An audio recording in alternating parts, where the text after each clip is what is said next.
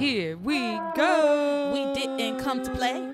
We came to say that we are I don't know. Passionistas. hey, hey, what do you say? We are passionistas. Okay, I just made that up. We I just, that's oh, improv. I was like, is that a thing? that's that I- improv. I don't know if you. I don't know if you knew this. T- uh, I was about to call you Tara. yes, and I don't know if you knew this, Laura, but uh, I actually have two music degrees. ooh, two music degrees. You may not know this about me, but I also have two music degrees. So you know, And look how far they've gotten us. so so fucking far. Uh, you know what's funny? You know, we're just excelling. Let me l- before we get into this, let's let, let's introduce ourselves. Hey, everybody, I'm Latara, And I am not Tara. I am Laura. and, and this is Passions Podcast. And I just want to say, Laura, I speaking of having a mu- having two music degrees, I say it with such disdain. I do to people all the time. I'm like, I have two music degrees. Yeah. Like, what can I do? What can I do? Soon to be three. Oh God, I am going back to school, but I am gonna get myself a, a third music degree. Yeah, you are. Yeah. Hopefully, this one will be more useful than the last uh, two. But whatever. Uh, yeah. they, they've been kind of useful. They've, they've, there are worse things. There are much worse things. There I mean, I've been able to get jobs, yeah. so Be able to feed yourself, clothe yourself, pay for rent. so there's Yeah. that.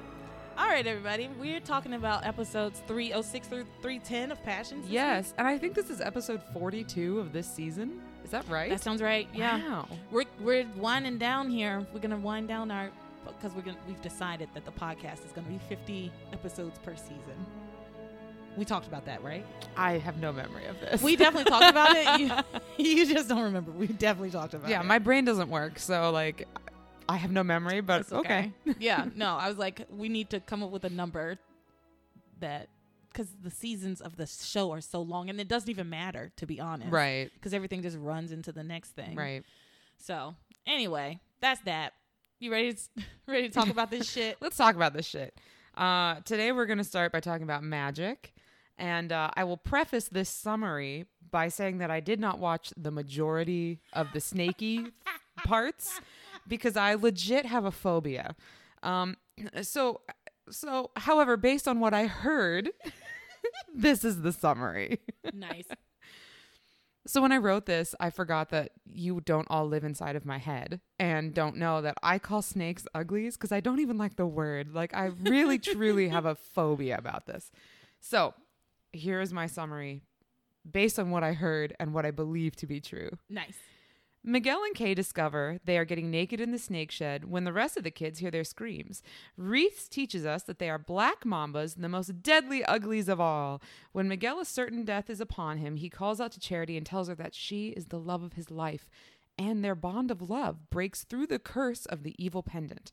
Charity struggles with an internal battle, which she loses. Somehow, Miguel and Kay end up escaping the shed anyway, and Miguel removes the pendant from around Charity's neck. Then, nice Charity doesn't remember any uglies, and so Kay assumes she is responsible for the whole ordeal. Is that right? Yeah, Great. that's pretty much right. Yeah.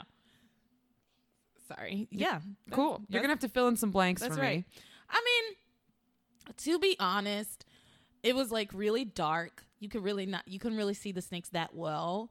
I'm not saying you should have watched it, but I'm saying I barely watched it to be honest. Like, because Yeah. you couldn't even you could hardly even see anything. Yeah. So let's start from the top. Okay. So remember, evil charity Tabitha and Timmy have filled this shed with uglies. have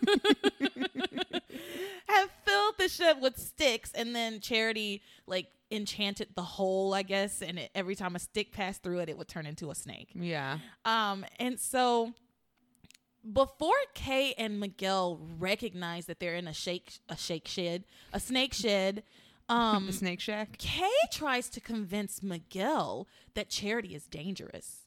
Mm-hmm. She she try she says like Miguel, I want to talk to you about charity, and she tells him earlier tonight I saw her talking to a tree.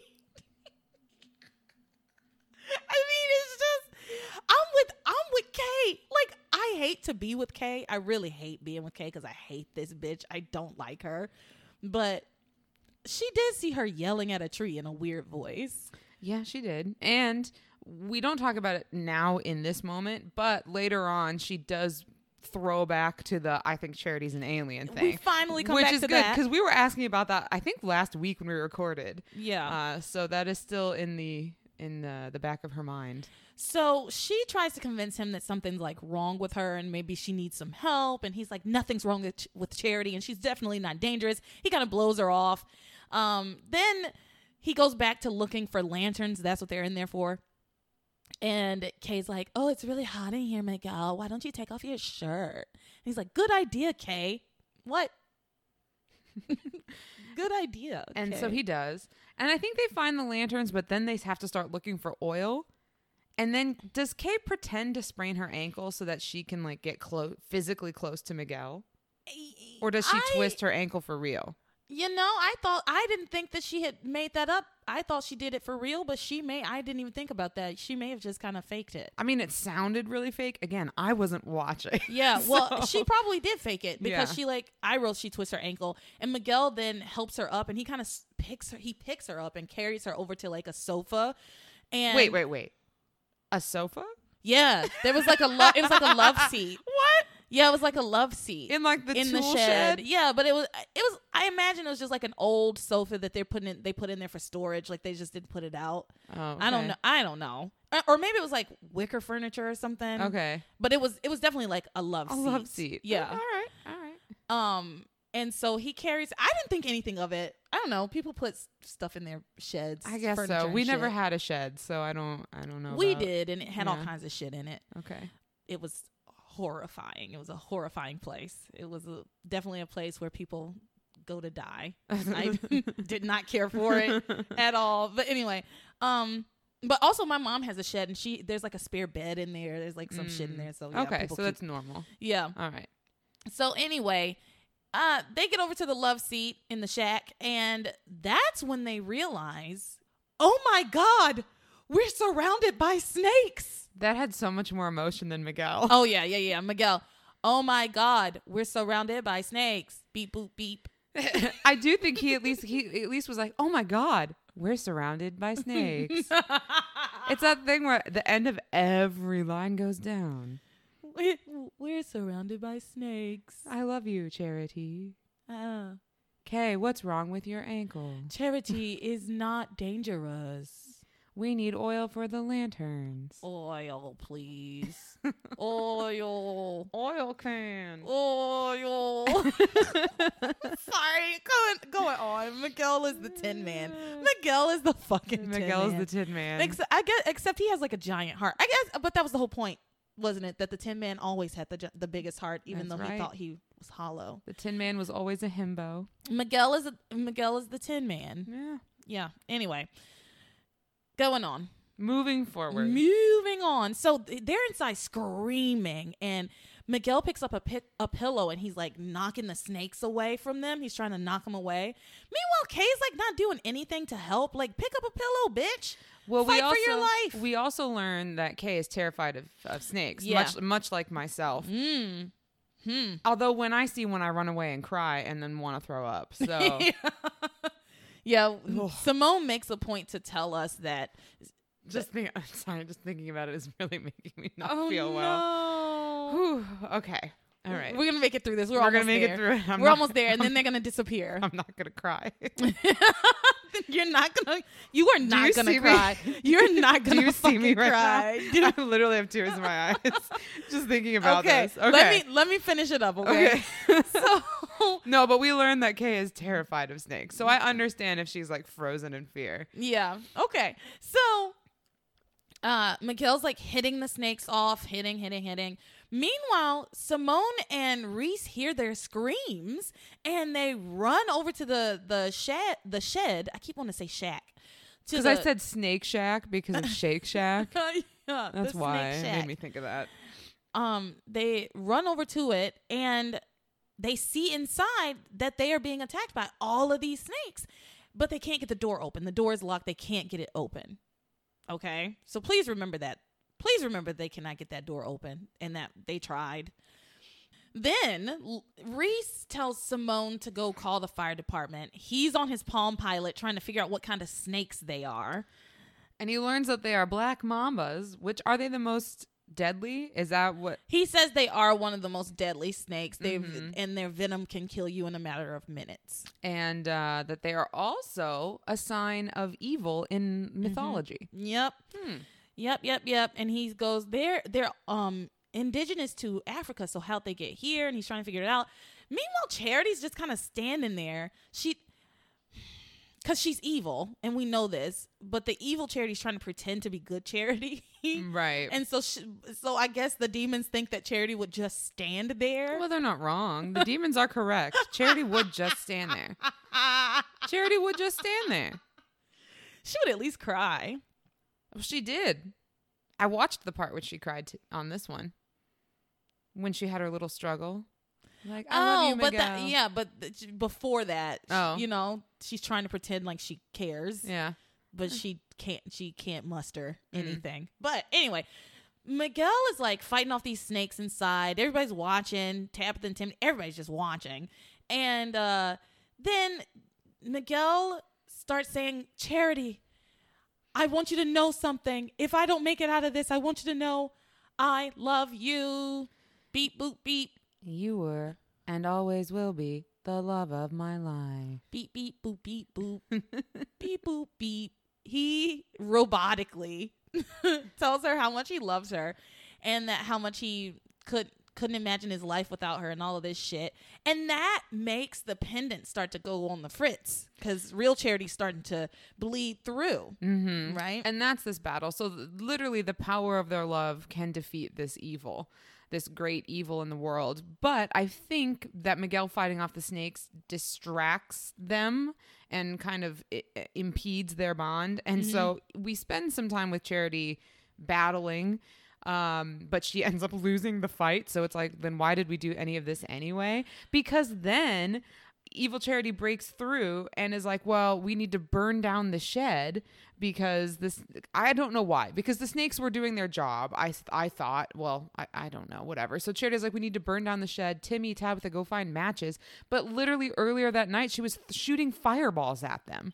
yep So why didn't she just fireball the shed? I, laura these are questions to which there are no answers yeah no i i have nothing to add to that i think i wrote almost the exact same thing where it was like she tells them that, that they have to set the shed on fire and that timmy and tabitha have to do it but she can shoot fire out of her hands so why doesn't she just do that why do we do all of this Right. Why do we do all this? Meanwhile, T- Tabitha's just standing there, like rubbing her hands together, and like, "Ooh, I love all these evil things." And Timmy's like, "I can't find the matches," and then Tabitha's like, "I can't either." Like they don't even try. Like Timmy and Tabitha aren't actually evil. Charity can actually shoot fireballs. The snakes are. I don't know what they're doing. I'm just like, what is this? and then so then And then they get out. well miguel gets a hold of a fire extinguisher and freezes the snake Oh, is that what he does? I didn't. Yeah, I had you no didn't clue. Watch it, so you I had no. it. he freezes them. oh, that's disgusting. he takes Ugh. takes a fire extinguisher and then he starts spraying the snakes and they start to freeze.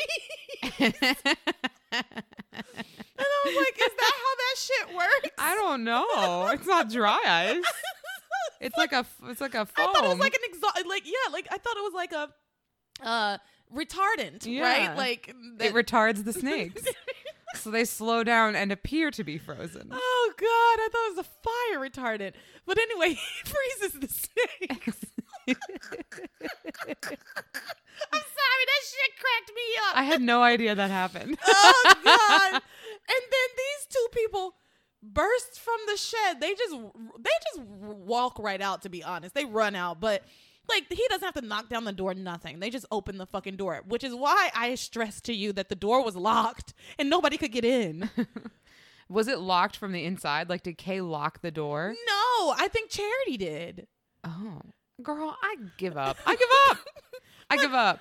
Either way, Kay and Miguel escape. Uh, Charity doesn't have any memory of the snakes. Uh, Miguel goes to hug her and is like, "Oh my god, that pendant is really warm." Takes it off from around her neck. I started watching at this point, obviously, and so the and so the evil pendant has been thwarted yet again. Yeah, here's a question. I don't I don't know why did he take it off? Just because it was warm? I guess. I, it must have been very warm. I just that's just so odd to me. Well, this is an odd show. Yeah. Well, anyway, he takes it off and he's holding it. And once again, remember this fucking pendant, every time somebody touched it, it would turn them evil. Like it r- pushed evil feelings and thoughts into their minds and shit. Now all of a sudden it only works for charity. Well, Miguel has no mind. but his heart. He has nothing but empty space. But his heart. His heart is too big. He's the Tin Man. His he can't be corrupted. It can corrupt his heart. He's our sweet, sweet himbo. I love him, kinda sometimes. Sometimes. I know I don't. He is getting on my nerves. no, I don't. And then he was Miguel, Miguel defeated death. Mig- multiple times. he keeps he keeps defeating death. He he's he is the um the per- the man that death fears.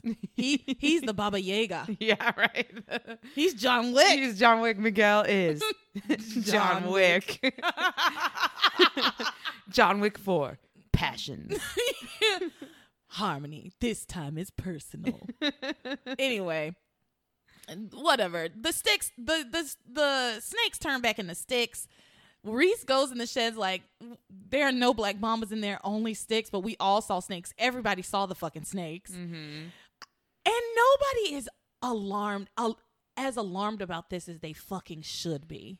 Right. Nobody is as alarmed about it as they fuck as they should be because either we all have eaten the same hallucinogenic and are have had the exact same hallucination or something fucking crazy is going actually both of those things are fucking crazy Yeah. Both. Well, and here, so the kids go inside and tell Sam and Grace what happened.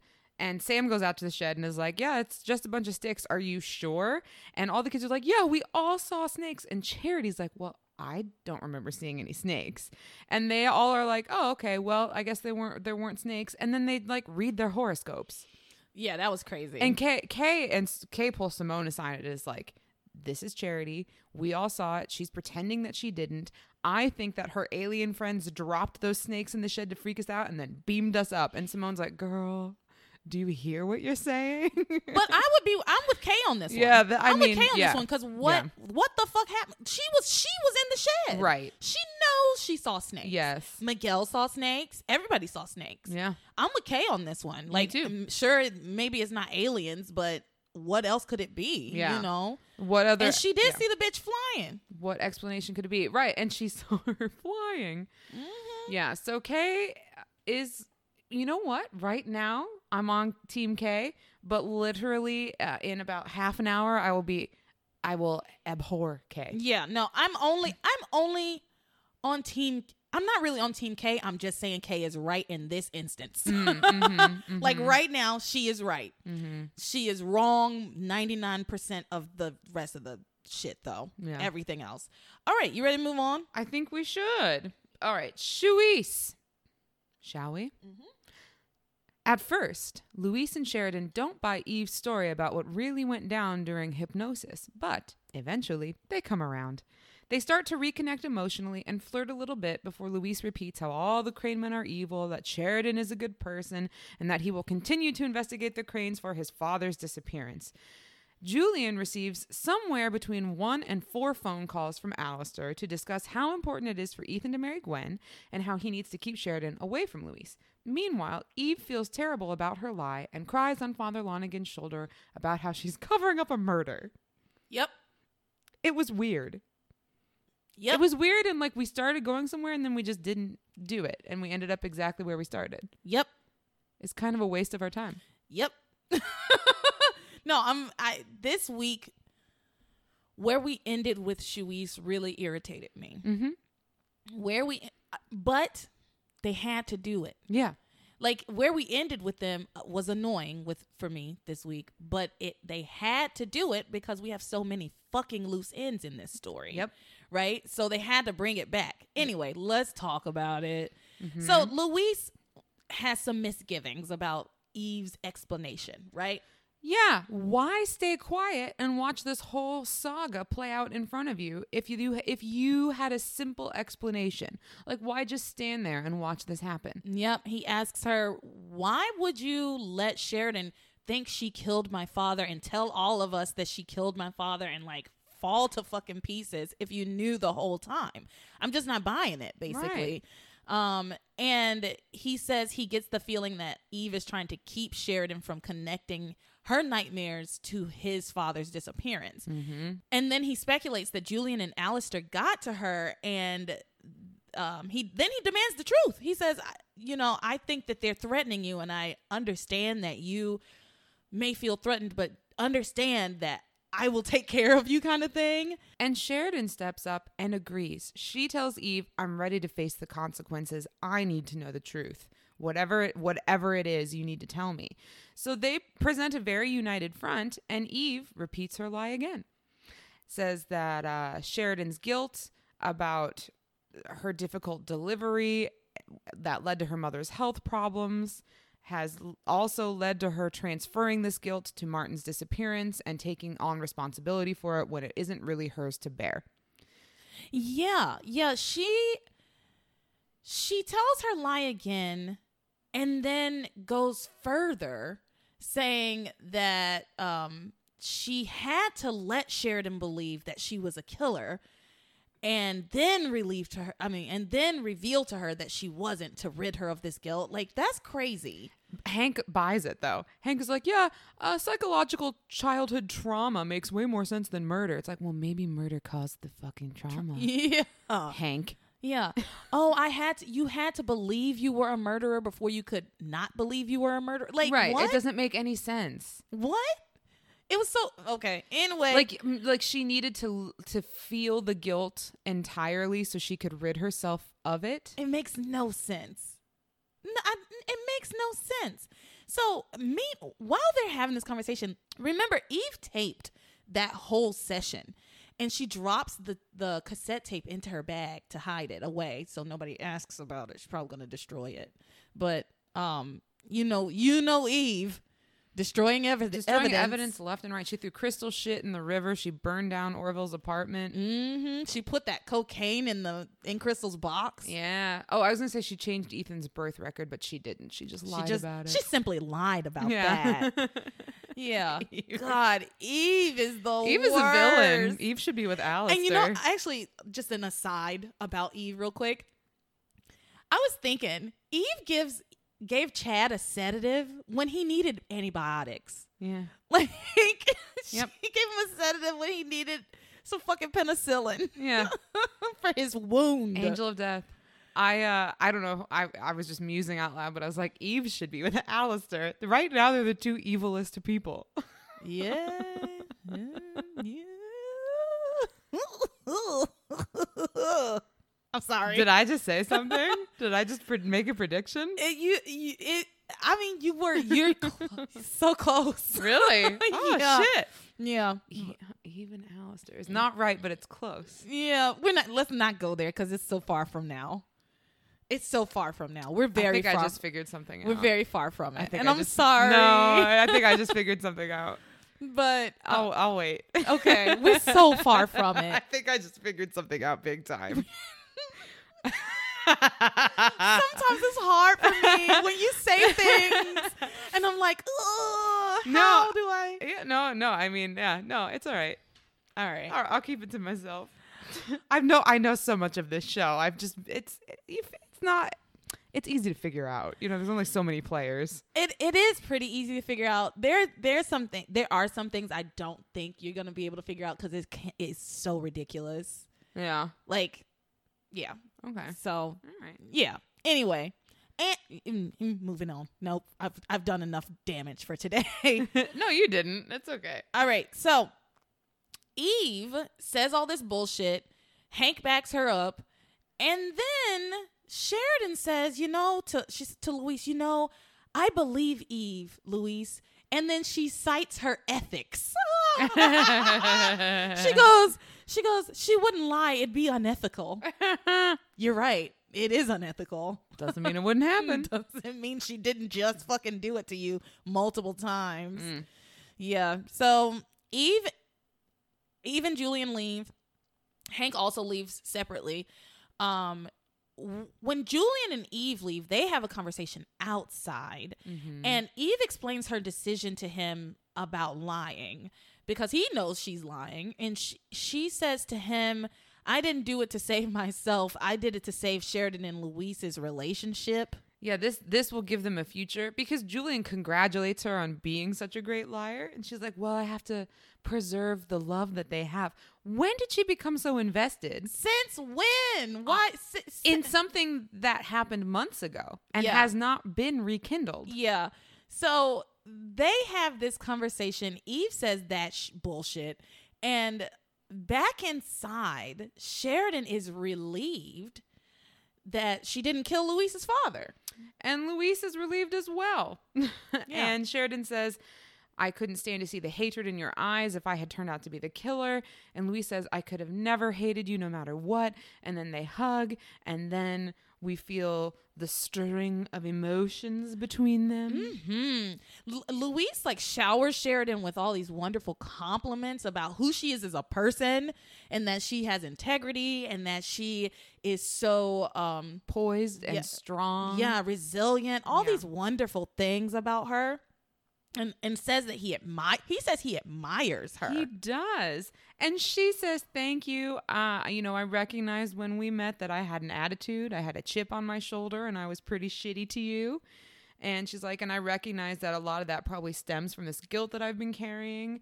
And like they, and, and now I'm ready to be the person I really am. And like they really, we have a beautiful moment between them. A They- lovely fucking moment. For like a couple of episodes. Yeah. It they have a really nice conversation. mm-hmm. and they go on a walk around the grounds and they're talking and they're, they're getting closer and they're sharing their feelings with one another and then Luis says that he's glad that Sheridan made a breakthrough, but he feels like he made a breakthrough as well. He now believes that his father was killed and that the Cranes definitely had something to do with it. And then he starts to go off on how all the Crane men are evil. Uh oh. Alistair's evil. Julian's evil. Your nephew, Ethan, is evil. Yeah, but Sheridan defends Ethan. She says he's different. He's not like Alistair and um, Julian. And Luis says to her, he says, maybe he wasn't before, but I've seen how he's been since he's gotten back.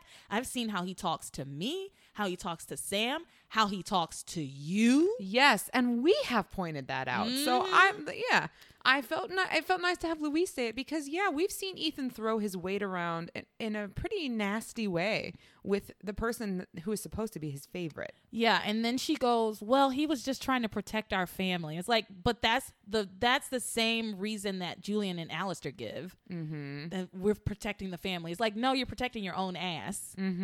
You're not protecting the family. But anyway, uh, then Luis starts going off on like, I'm so glad Theresa gave up on Ethan because I could never let her hook up with him. I, I, it would be awful if they fell in love. I could never let this happen. I basically hate him. Yeah. All of these things. And they have this disagreement about Ethan specifically, mm-hmm. but they don't fight about it. They which even- was so nice. And they even comment on it. You know, Sheridan was like, you know, it's great that she's like, this is a step forward. We've gotten to a place where we have a disagreement, but we don't end up name calling and yelling at each other over it. She's like, this is growth. Yeah. so then Luis goes home, and Ethan, who is actually over at the Lopez Fitzgerald home, which we will get to, comes to the cottage. So these two characters will sw- switch places. Mm-hmm. And I think we'll just talk about that later. Yeah. But just know that this conversation was happening at the same time as another conversation, you Yeah. know, that are intercon- interwoven, Yes, interconnected, right? Yes. Because we all know what's going on with Ethan right now. And we shall discuss. Mm. So before we leave Shuis, we need to talk about Eve at the fucking church. We need to talk about Eve at the church. She goes straight from Sheridan's cottage to Christ Episcopal Catholic Reformatory, whatever the fuck this church is. Christian Science Church. Christian Christian Science Church of Crane, and and finds Father Lonigan, and uh, she asks him, if it, "Is it ever okay to lie, father?" And he says, "Well, a white lie can be forgiven." And she's like, "Well, I don't know if it's a white lie, but I did cover up a murder to save a relationship." Like what? and he's like, "Excuse me?" And she said, "Well, I I lied to cover up something something horrible that would have destroyed a young couple's love." And tells him everything. Yeah, and then she yeah she goes, I did it to save true love, but Father Lonigan calls her on her bullshit, which I really appreciate. Oh yeah. yeah, I loved this because I'm so glad that we're not that they didn't actually create this moment where Eve all of a sudden for some reason cares about Luis and Sheridan's relationship. We know that is not true. So I'm glad that they addressed it. Yeah, it's an excuse. She doesn't want to have her past outed, and she's trying to pretend that this is why she's doing it for this noble reason and not for the selfish reason of protecting her own ass. Uh-huh. Father Lonigan basically says that without the curse words. But no. Took he us. says he says, you know, you sh- are you sure you did it just to save their love or are you did you do it because you identify with Sheridan because she has this huge secret that would destroy her life and her future and you also have told me you have a huge secret that will could destroy your life and your future and you identify with that Mm. Mm. But also the fact that Alistair and Julian threatened to out you hmm completely. Yeah, so uh, Father Lonigan speaks some truth, and Eve falls to pieces. She's sobbing. She ends up leaning in, and he puts his arm around her to comfort her. And who should walk in? TC angrily enters the church and goes, What the hell is going on here? And then he jacks up Father Lonigan. He pulls the man off of Eve and is like, Who the fuck are you? Oh, it's Father Lonigan. Sorry. Oh my gosh, Father, I'm so sorry. I just saw my wife crying and a man and I didn't know. What? Is Yeah. what? Are you serious right now, TC? What the fuck? What the fuck is this character they have written in this man? Seriously. And are you serious, Father Lonigan, who looks at TC and says, Anger is never the solution? That's all he says? That's all your- you say? Get your grimy ass hands off of me. Yeah. He's like, up. "Oh yeah, I just saw my wife crying, and I thought that you had done something to her." It's like she, you his arm is around her, and she's crying. It's clearly a, a, a position of comfort. But then TC never even asks her what is wrong. Never. He does not even ever ask her why were you crying. It doesn't come up. He just goes, "Okay, baby, I'll see you at home," and leaves. And leaves. so you just cared that there was another man there. You didn't care about what was going on with her, what her feelings were. Well, when has he ever? He's only ever cared about her being near. eh, Same thing with his daughters. Being around a boy, being around another man. Like he's there's some like sexist stuff going on there. Yeah, For I sure. hmm Some some ownership stuff. Yep, some misogyny. Mhm. Mhm. All right, so that's pretty much it, right? That's pretty much it. I, I do think we should talk a little bit about Julian and Alistair and oh, Ivy. yeah, we absolutely need to talk about Julian and Alistair very quickly. Yes. Yeah. Alistair and Julian have a phone call, phone call conversation. They have a, many, many phones calls in these episodes. Um, Alistair's wearing his uh, like, I don't know, a kimono. They're both wearing like smoking jackets. They're both wearing, but one is black and gold and the other is red and gold or something. Oh, I thought Alice's looked more um, Asian inspired. A lot of his stuff is like uh, we've seen samurai swords and bonsai trees and yeah. Yeah. Maybe But- he's in Japan or something. But he has a conversation with Julian about um, breaking up Luis and Sheridan again. And we find out that Julian still has that mask. So this is coming up again. Mhm. Thank God. Honestly, it need it needs to come back up again. Yeah. Well, this is one of those loose ends that you were talking about. It's like, well, they have to deal with this. So everything that happened with with Shuis in these episodes, where oh my God, she's the murderer, and now they're going to hate each other, and no, they're not going to hate each other. They're going to love each other. They're each other's love of their lives. It's like, well, we have to address all of the stuff that that got them here Yeah. to the point that they didn't like each other to begin with. So it's it's all coming back to the surface. Yeah. So they're having this conversation about this mask and figuring out how to keep Julian, sorry, keep Sheridan and Luis apart. Like he's like, we still have to do this fucking thing. Um, meanwhile, Sheridan and Luis are now having conversations apart from each other. They have Luis has gone home. Ethan has come over to the cottage. And Sheridan has a conversation with Ethan and tells him how great things are with Luis. And then at the end of the conversation, Ethan says, Yeah, but I can't help but remember a couple of months ago, y'all fell all the way out and you went all the way to fucking Paris because of the things that he said. You were saying you were feeling this way before and you felt so good about Luis before. And then that happened. And she was like, Oh, yeah, I forgot about that. She's like, I completely forgot. I completely forgot. He called me a spoiled princess and said he was using me on the wharf. Right. Like she had forgotten about it. Meanwhile, Luis is having that the reverse of that conversation, or basically that same conversation with Theresa, where she Theresa brings up Sheridan and he he goes, Oh yeah, actually, because she she she reminds him. Remember, she went to Paris and and y'all are back. You were so hurt. I could tell you were so hurt, and now you're you love her so much. Blah blah blah. And he's like, oh yeah, I forgot that happened. These two people just forgot this thing happened. And he, Yeah. in his perspective, you know, he was like, she just up and left and didn't wouldn't tell me, and then smacked me a couple of times. yeah. Yeah. So that's where we are with Shuis. Mm-hmm. That's where we actually ended with them this week. They they were in a good place, and then they are reminded of the imposter thing, and the imposter shit's about to blow up again Mm-hmm. for sure. Well, Julian still has that stupid mask. How would, how has he still not gotten rid of that thing? Yeah, I because it has been months. it's been so long. Yeah, but you're gonna love the reveal. Oh, boy, You're gonna love it. I just know how much you loved the last one. I loved the last one. It was so stupid, ripping that face off. Yeah. Oh, so gonna- stupid. I think I think you I think you're gonna like the the mask shit that comes up. Oh boy, Yeah. But anyway, should we move on to fate? a case of mistaken identity. Yeah, we've got a lot to talk about with fate. All right. Before we move on, we have to give our shout outs to our patrons.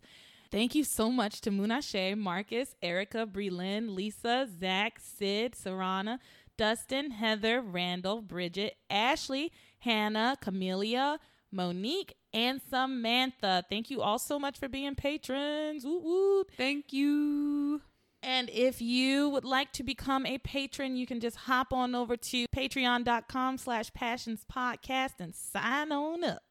Yep, we have a variety of tiers, and you can choose what suits you best. Yeah, whatever. So thank you all for your support. yep, we love it. We want some more of it. We like it. We, We love, love it. We, want, some more of it. All right. So we're going on to fate now. Yeah, let's talk fated couples. All right. So, as Ethan comes to terms with his feelings for Theresa, Chad encourages him while Pilar tells him point blank that his family wouldn't allow a romance with her daughter to move forward. Ethan keeps trying to get Theresa and Gwen together to discuss his feelings, but Gwen ignores half a dozen phone calls so she can argue with her mother. Theresa pushes until Ethan finally reveals to her that he loves her and intends to call off his wedding, which is merely days away. Mm. She is ecstatic. They both decide to tell their families the good news, but are met with obstacles. Whitney and Chad recap the Gwen, Theresa, Ethan love triangle ad nauseum. Somehow, this brings them closer to revealing their feelings for each other until Kay interrupts and tells maybe the nastiest lie yet that Chad has knocked up a high school student and is refusing to acknowledge the girl or the pregnancy. Yeah. You done? I'm done. Okay, let's start with Chad and Whitney. Let's start with Chad and Whitney. yes, that's where I would like to start. Let's start with Chad and Whitney because y- your summary hit the nail on the head. They recap about uh, uh those other two, Whitney, Theresa. What are those people's names? Gwen, Theresa- Ethan, and Theresa. Okay, they recap so fucking much, and somehow it brings them closer together. I don't understand I it. didn't. I didn't know how to write it down. I was like, now they're close. I don't know. I don't understand. I think I think the idea is Chad sees Ethan being honest about his feelings, which makes him want to be honest. Plus, they had that little pact. And the same thing is true for Whitney. She sees Theresa getting what she's always wanted. She sees Theresa putting herself out there, sees the vulner- vulnerability, uh, yielding the desired result, and thinks, well, maybe I should do the same. Plus, she also has her pact with Theresa. So I, I guess that's we're supposed to uh, glean that this is how these two are are are admitting their feelings for each other, but I didn't care for it. I don't like their love story being some wrapped up in somebody else's shit. Yeah. It should be about them. Yeah. Well, okay. So that all happened, and I was very like, okay, this is how we're gonna do this. And then they're at a point where Chad has like pulled from Whitney some some some feelings and he's asking her to tell him how she really feels and she's standing in front she's just a girl standing in front of a boy and she's like there is something that I should have told you a long time ago like I do need to tell you something and just then just then Kay and Simone waltz in and uh Kay gets the scheming immediately Oh, immediately. She's like, I see something I don't like. I'm going to interrupt real quick. I'm going to send Simone to the kitchen to make a snack for Chad. And while she's busy, I'm going to come out here and do the devil's work. Oh my gosh. So she gets Chad and, and Whitney separated because she has Whitney go check the messages on the machine or some bullshit. Yeah. Doesn't matter. Um, but they they she gets them separated and then she goes to Chad and is like, um, you haven't forgotten that you kissed and kissed Simone and told her you love her, right? And he's like, No, but and she's like, Well, I hope you're not I hope you're not gonna go back on that because mm, you know, remember Simone has that eating disorder. And Chad Chad does what I would have done, which is, are you sure? Cuz I've never seen it. Like I've never I've never noticed anything. And like when people have disordered eating, like you notice a lot of time if you spend time with them, you will notice it. You'll notice when someone's not eating every time you get together like they just won't eat the food. You know what I mean?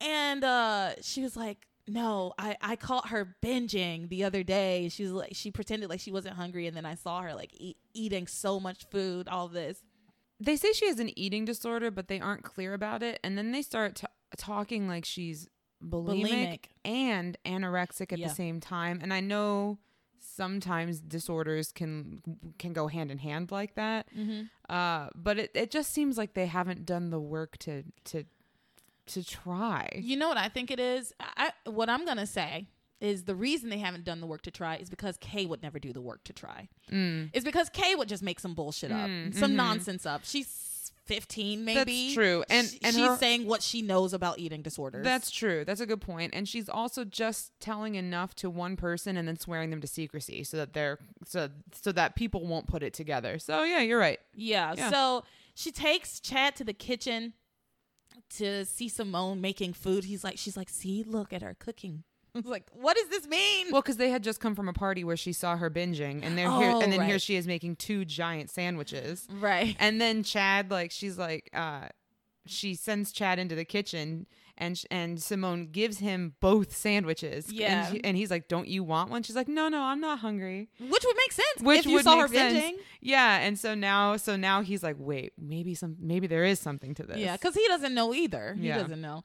So meanwhile, while he's in the kitchen, she goes over to talk to Whitney, and she goes, "Whitney, did you hear about Tiffany?" And when he's like, "What about what about Tiffany, the girl that hangs out at the book cafe?" And she's like, "Yeah, I heard she's pregnant, she's preguntes. Prank, pranked, Prego Gandhi. prego." that I, I, one of these days, that video is so stupid. I love hilarious. It. It's hilarious. and you saw the I showed you the video of them made the they made the song about it. it. I don't remember the TikTok. it. Oh. anyway, um, so she goes, Tiffany's pregnant. And then she says, and yet so sad because the the dad seems to have like turned his back on her. And Whitney says, Well, who is it? And Kay says, Well, that's the worst part. People are saying it's Chad. Mm. Here's my problem with this. If you are if you know this thing about Chad, why would you be trying to push your friend your friend Simone onto him? Right? Like if I were Whitney, I'd be like, then why are you trying to push some push Simone on him so hard if Right. you know he's a bad guy? Also, when, when did When- this happen? When When? when When? how pregnant is she? How, because uh, if I recall correctly, he was in the hospital, and then he was uh, oh no, he was under a pile of bricks, and then he was in the hospital, and then we were in the water, and then he's been at our house. So Yeah. when? When? Seriously. Unless she's super pregnant. Like, yeah, But but if she were super pregnant, then Whitney would know. Yeah. right? Like she would be showing. So she's if she's pregnant at all, she's at most a month, two months pregnant. Yeah. Tiffany Thomas. So was that her last name? that was her last name. I wrote it down. I just remembered her name was Tiffany. Tiffany Thomas. So, but Whitney falls for it. of course she does because she. Mm, I don't know. Whitney's annoying. Whitney is annoying in the way that Eve is annoying sometimes. Like, Like mother, like daughter. Yeah, like she just takes things at complete at face value sometimes, which is only for herself though. She doesn't do it for Theresa. Yeah, she there's no like in, investigative strategy to anything that she hears pertaining to herself. So when Chad comes back out of the kitchen, she's sitting at the computer and then she gives him the fucking cold shoulder. She's like mm-hmm. mean to him. And he's mm-hmm. like, "Well, you were going to tell me something earlier." She says she goes, "It doesn't matter." And he's like, "Well, why are you being distant right now?" And she says, "Well, it doesn't matter because I'm obviously not your type." And basically she tells him, "Go back to where you came, from. Yeah. Which Yeah. yeah. yep, yep, yep. So that's what's going on with Chad and Whitney, which is annoying. It's so annoying. yeah. Oh God, this is frustrating. Yeah. Yeah, I Yeah. This is a frustrating show. because Kay is not trustworthy, and Whitney knows that. Why would Whit like I get Chad listening to her because he doesn't know her that well. Kay grew. I mean, Whitney grew up with Kay. mm-hmm. She knows Kay. She doesn't like Kay at all. At all. At all. When She's constantly saying, "I'm on to you." when Kay came into the house and was like, "Oh, maybe we should call your mom to see if it's okay if I sleep over here." Whitney's like, "You sleep over here every night. Why wouldn't it be okay?" Like Yeah. she snapped like, "You're here more than you are at your own house." her. Whitney does not like Kay. no, and who could? Uh, Grace. If she knew her, she wouldn't. Mm, She doesn't because Grace and Sam don't know their own kids. True, true, true. They don't know their own kids. That one's off at college or wherever the fuck he is. Noah's at private school All they do is work Jessica to the fucking bone to pay for Noah to go to private school. and they and Kay's apparently at the Russell home more than she's at her own. Mm. Although it, it used to be Simone was at their house all the time. That's true. But Should we talk about Gwen and Rebecca before we go into the Ethan Theresa stuff? you know what? I don't think that's a bad idea. Okay. So, um, if we remember, Gwen and Rebecca have rushed off to another to the rich people hospital because Gwen's father has had a heart attack. And um, when we get there, we learn that there has not been a heart attack. He just had indigestion. Yeah. Is that a thing? I mean, I know indigestion is a thing, but it does it present with the same symptoms as a, as a heart attack? okay, this is what I imagine happened. That this man had like indigestion, and it was like his te- chest was tight and whatever, and they called an ambulance and they sent him off somewhere, and his secretary called and told Gwen that he had a heart attack. That's what I'm. That's what I'm guessing. I don't know though, right. because because I have seen in other shows. I don't know anything about the medical validity of it, but I have seen that in other shows where it's like, oh, you just had gas. Mm. You know, Mhm. they have it. They call it like a um an angina, a angina, like a small cardiac event. But that's not what indigestion is. Yeah. So, I, girl, I don't know. I, well, either way, I thought it was really stupid. And um anyway, so for, so we hear that very quickly and then Rebecca immediately starts uh telling Gwen that she needs to treat Ethan like an investment and she needs to protect that investment. And uh well, they they argue a little bit and then Gwen eventually tells her mother, "Don't worry. If I felt any threat, I would destroy that the person who presented the threat. I think she says I would rip that little slut limb from limb." That's that is what I wrote. that is what I wrote down. So I believe you're correct. and Rebecca is very happy to hear this. And then Ethan calls and leaves a voicemail, and we learn that and Gwen and Rebecca listen to this voicemail come in and do not answer. And Gwen says, "Oh, this is the fifth message from Ethan calling to check in." And they know that that he that their Gwen knows her father is fine. has listened to five messages come in from Ethan and has not responded to a single one to let her fiance know that her that his soon-to-be father-in-law is fine, and instead is arguing over her arguing with her mother. Whatever. I just was like, what Mm-hmm. Yeah. the fuck are these people's priorities? N- uh, their priorities are becoming Mrs. Crane. It's so fucked it's up. It's so fucked up. And yeah, I had the same thought. I was like, why won't you call that man back? Because she doesn't want to talk to him. Yeah. She doesn't want to hear from him. She's trying to make it over the finish line. Yeah, I think so. I think so. She's trying to make it over the finish line. But she she um during this time where she's ignoring Ethan's phone calls, she says to Rebecca, she says, if Ethan was going to leave me for someone, do you really think it would be for the housekeeper's daughter? Ha ha ha ha. Girl. Girl, Rebecca. Rebecca calls Theresa a half breed social climber. Rebecca also says, Gwen, I'm just worried because I basically she played the role of Theresa to some other woman's Gwen in her marriage. Yes, we learned that Gwen, Gwen's father was originally engaged to another woman. And when Re- Rebecca spotted him, she said, He's going to be mine. And then she made it happen. And so she, yeah, she was the other woman. And uh, Gwen's father broke off the engagement, ended up with Rebecca, and we got Gwen Hotchkiss as the result. Yep. yep. So Rebecca says that's why I'm worried because I know that it ain't over till it's over. Mm. Because I did the same thing Theresa's trying to do to you. Mm-hmm. Mm, except, Interesting. except Theresa's not doing anything to her. To be honest, at this point, Mm. Theresa's not doing anything to her. Mm-hmm. Ethan did something to her. Ethan did something to her. But it was an interesting uh, little insight into It Rebecca. is. It definitely is. Yeah. It also makes me wonder what her social class is. Mm-hmm. Like I, I, I imagine she obviously, well, not obviously, because we don't know. I imagine she's not um, from a necessarily working poor family like Lu- Theresa is. Mm-hmm. But I am, I, I kind of imagine her f- being from a kind of middling social family where it's like they have, they have uh, a country club. They go to a country club, but they're not like elite. If that makes sense, like Mm-hmm. they, you know, I think she's from like upper middle class. We think Yeah. we're elite, but we're not really. yeah, You know, kind of like uh, Elizabeth Bennet's family. Yeah. How then- they like they're there, but they're they're actually very embarrassing. they have access to Yeah. the elites, but they are not elite. But they are not. Yeah. Yeah. And then she kind of like broke into the world by inserting herself into this uh, Mhm. relationship with. Yeah, I don't know Gwen's dad's name, Mr. Hotchkiss. yeah. We don't know his name. Peter Hotchkiss. Yeah, let's go. That sounds right. Really? Yeah, I don't think it is, but that I can't think, be right. but it sounds right to me. All right. Um, so they finally get Ethan. She finally calls. Oh no, Ethan calls right, and he, no, she calls Ethan. She eventually she calls, Ethan, back. She finally calls Ethan back, and they have a a what you could call a conversation.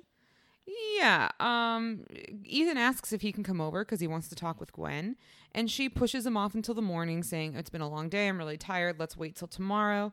And um, while she's on the phone with him, some gifts arrive from Julian. Mm-hmm. Uh, did we talk about that phone call? No, let's talk about that. Let's talk call. about that phone call. So, in one of the many phone calls between Julian and Alistair, uh, we learn that this Crane Hotchkiss wedding merger is a huge investment for the Cranes, and Alistair is dead set on making this wedding happen.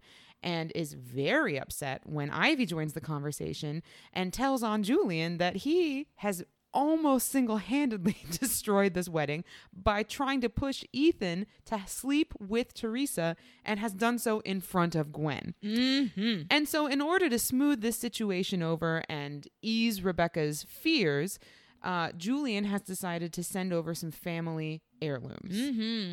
Uh, uh, an antique diamond brooch and some pearls, a Some string of pearls, all, Pearl all of which lavaliers. that uh, are heirlooms. I think the brooch belonged to his grandmother, and then the pearls were his mother's, or Something one- like something that. like that. Yeah. But they're priceless, apparently. Uh, Alistair says that, and Alistair actually get for once gives Julian like uh, a compliment, kinda. He's like, kinda. He's like, well, this is you.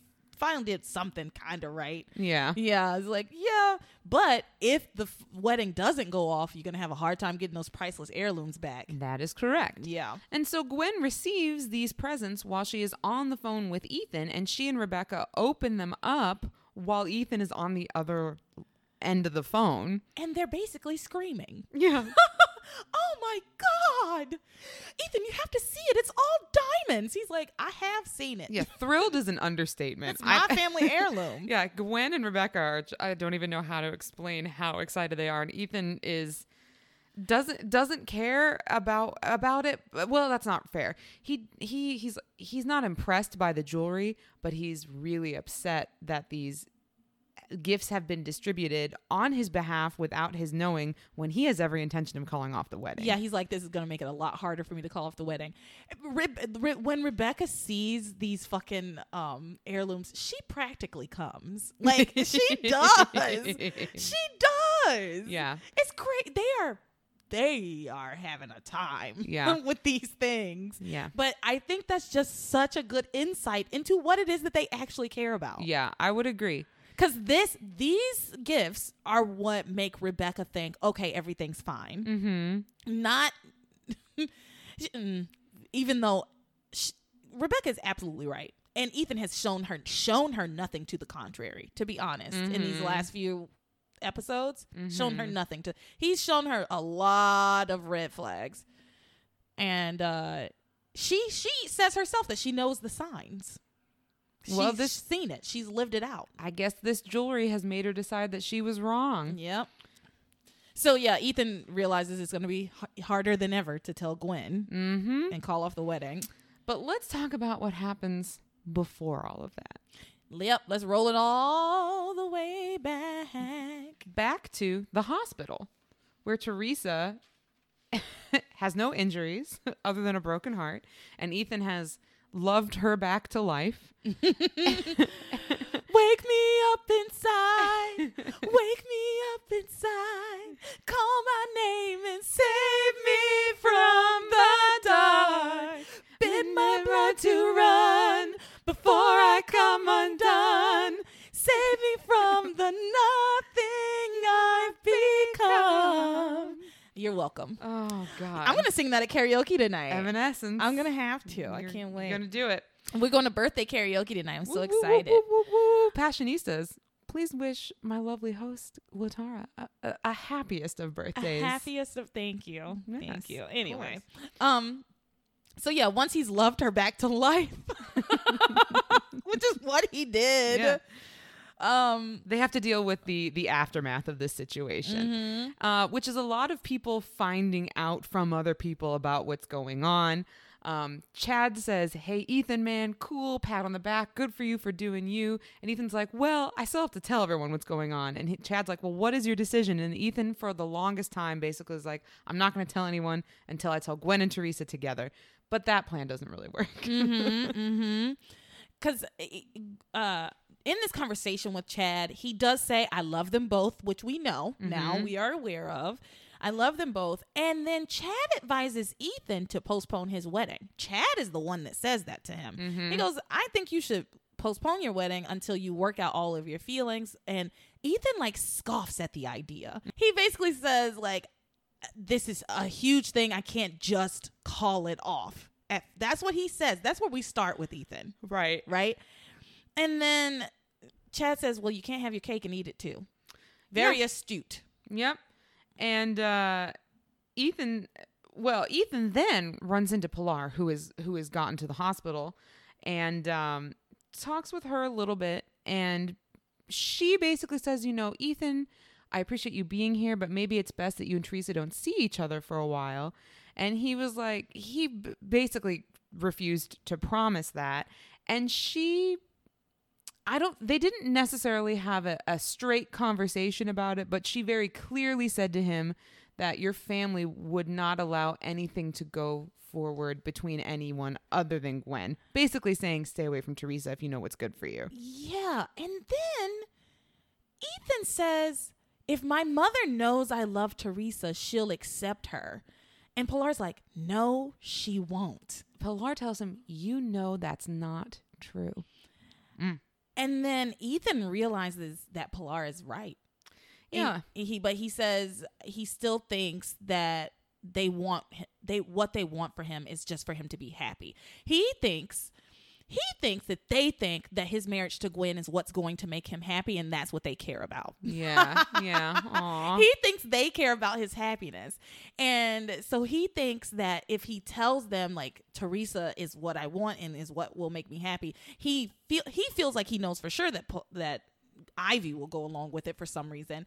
And he thinks that his father and grandfather will come around and you because know they what? want him to be happy. They don't give a fuck about your happiness. I think if Ivy wasn't on the vengeance train, she would be. She would be. She would want Ethan to be happy and find real love. But I think she is like so laser focused on Sam's son becoming the head of the Crane family because it's going to stick it to them and also put him in a position to be successful um, in whatever he wants. That that that has superseded her her holier than thou. Love will win. And like I said last week, Ivy's a fucking hypocrite. Mm-hmm. She's a fucking hypocrite. She is do she, she is doing the exact same thing her father did to her to Ethan at this point.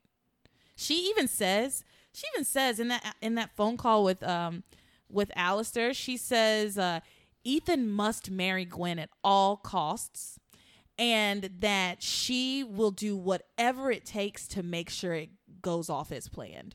Mm-hmm. She she she says I don't care what I have to do. Huh?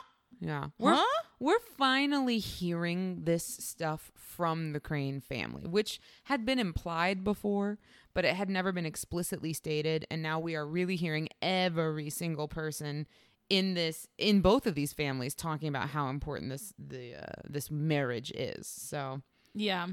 So Ethan, Theresa, Theresa is uh, uh, being released from the hospital. Ethan says she he wants to drive them home. Pilar says no, we can get a cab, but he's like I insist. So he in he forcefully makes them all go into his car and he takes them home. And then he goes into Pilar's fucking home and makes her go to another room so he can talk to Theresa. like it's ridiculous. It's ridiculous to me. This grown man now has like this weird dominion over your kid. mm, And what over your say about her. mm-hmm. She's a child. Mm. Yeah, we keep. Well, this has been an issue from the beginning, where Passions keeps treating Whitney and Theresa like they are adults when they are not. I mean, maybe they've turned 18, but these girls are in high school, Exactly. and I don't believe we've seen a graduation. No. So maybe they're just now seniors. Although I guess actually it is the summertime. It's the summertime, but and we they did not were do in their se- they were in their senior year at the beginning of the of begin at the beginning of this show.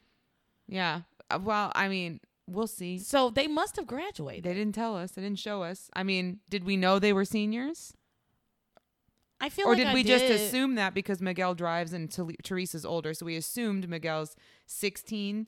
So he's either a sophomore or a junior, which means that Theresa is either a junior or a senior. Yeah, and I recall I don't think they necessarily said senior, but I recall um Luis talking about college for Theresa. And Miguel. Yeah, I don't know. Shit. Either know. way, either way, they've really blurred the lines, which is super fucked up, and I hate it. And I'm not going to go on a whole like rant about it because I've done that a lot, but Mhm. it's messed up. Yeah. Well, again, Ethan now has like control over this whole situation at Pilar's fucking house, Mm. which is annoying to me. Mm. Eh, eh, Like I work for you. He's her employer. Yeah. There's so many issues here. He he begins to leave and then Theresa says, "Oh, you know, I need to know what it is that you want to say to me. Like I need to know tonight. I know you think it's unfair to Gwen, but it's unfair to me to make me feel like this, for me to have to like linger like this." Uh, which is true. Mhm. And so she says, if you can't say it, that's fine. But if you don't love me, I need you to turn away, turn around and walk away from me. And so he stands there and stares her straight in her eyes.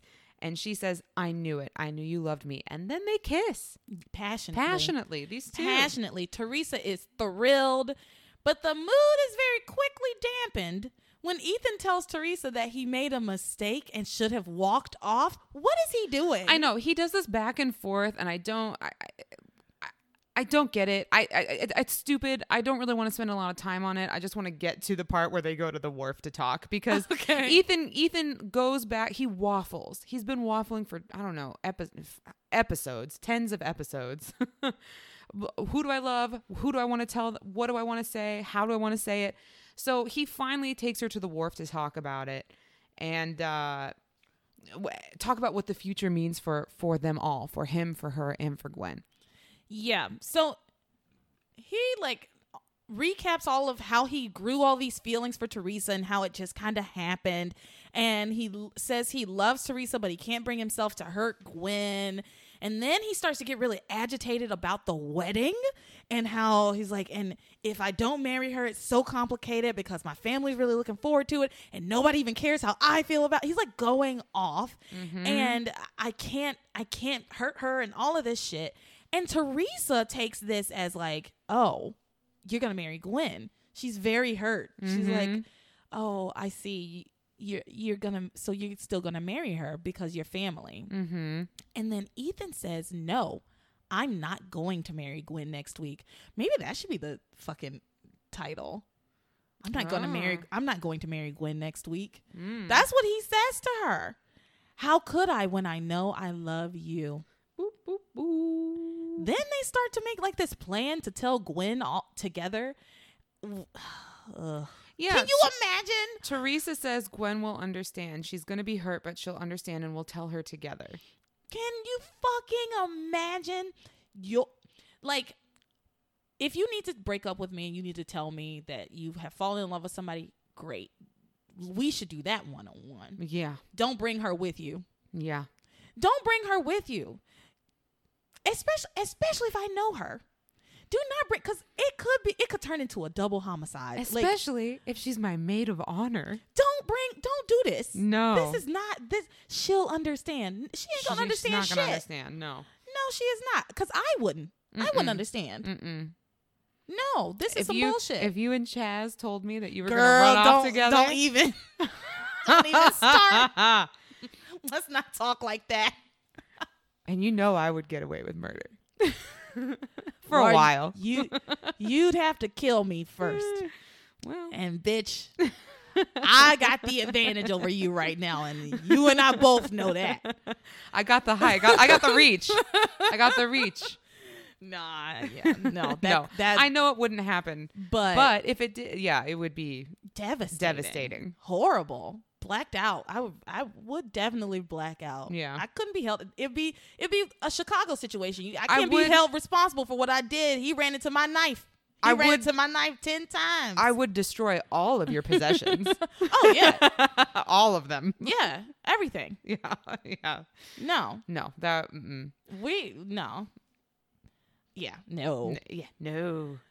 Like I'm not even with Justin anymore. And if you came to me and you were like, me and Justin are getting together, like we would have some big fucking issues. That'd be crazy. That would be great. I know. Just thinking about, it, I'm like, mm. Ex- no, and that's how I'm thinking about Yeah, Chaz. yeah, Like, mm, I don't know.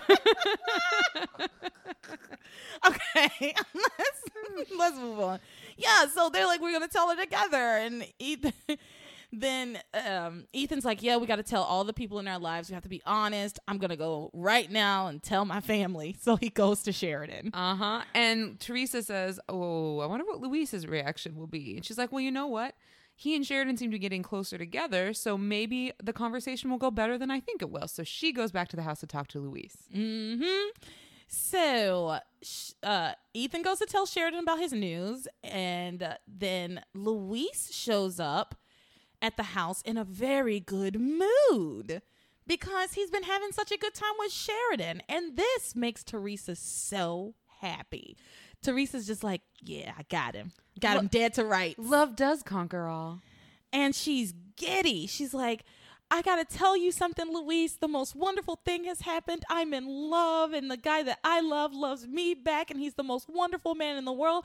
And I can't wait to tell you who it is. And we do this for three episodes. Uh huh.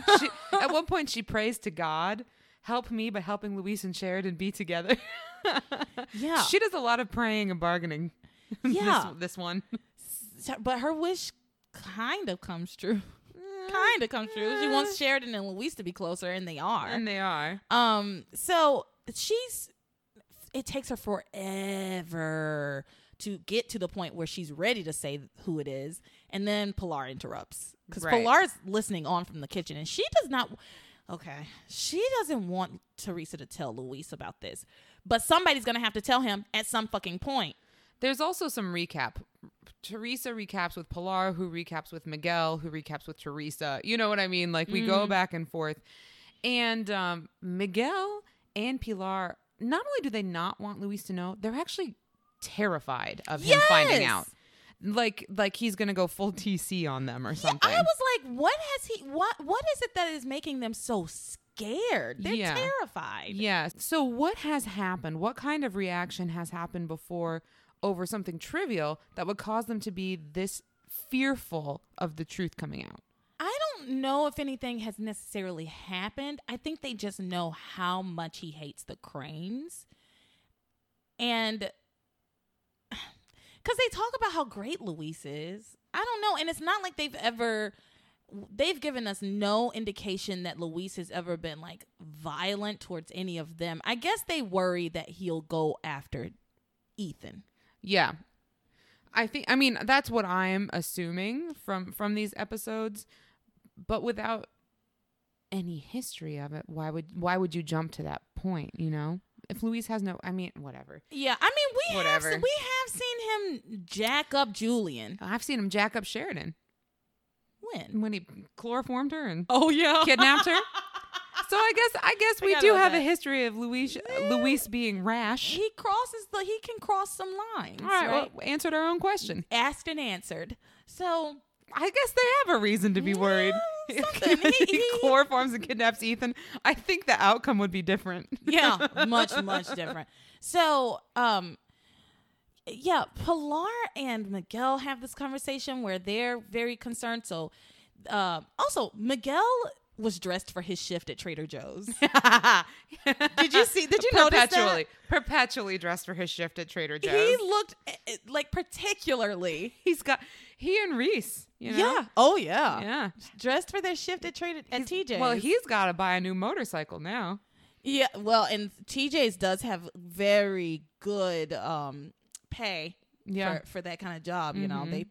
pay their employees well, so Yeah. he should be able to get his motorcycle up and running in no time. Yeah, you know, four or five years on a Trader Joe's salary. Yeah, well, he doesn't have any real bills.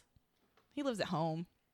Yeah, He could probably do it that's in a month, I suppose. In a month, Yeah, if he put all puts all his money into All of- his motorcycle, all of his hundreds of dollars. Yeah, you can get, a- you can get an them? old motorcycle for like sixteen hundred dollars.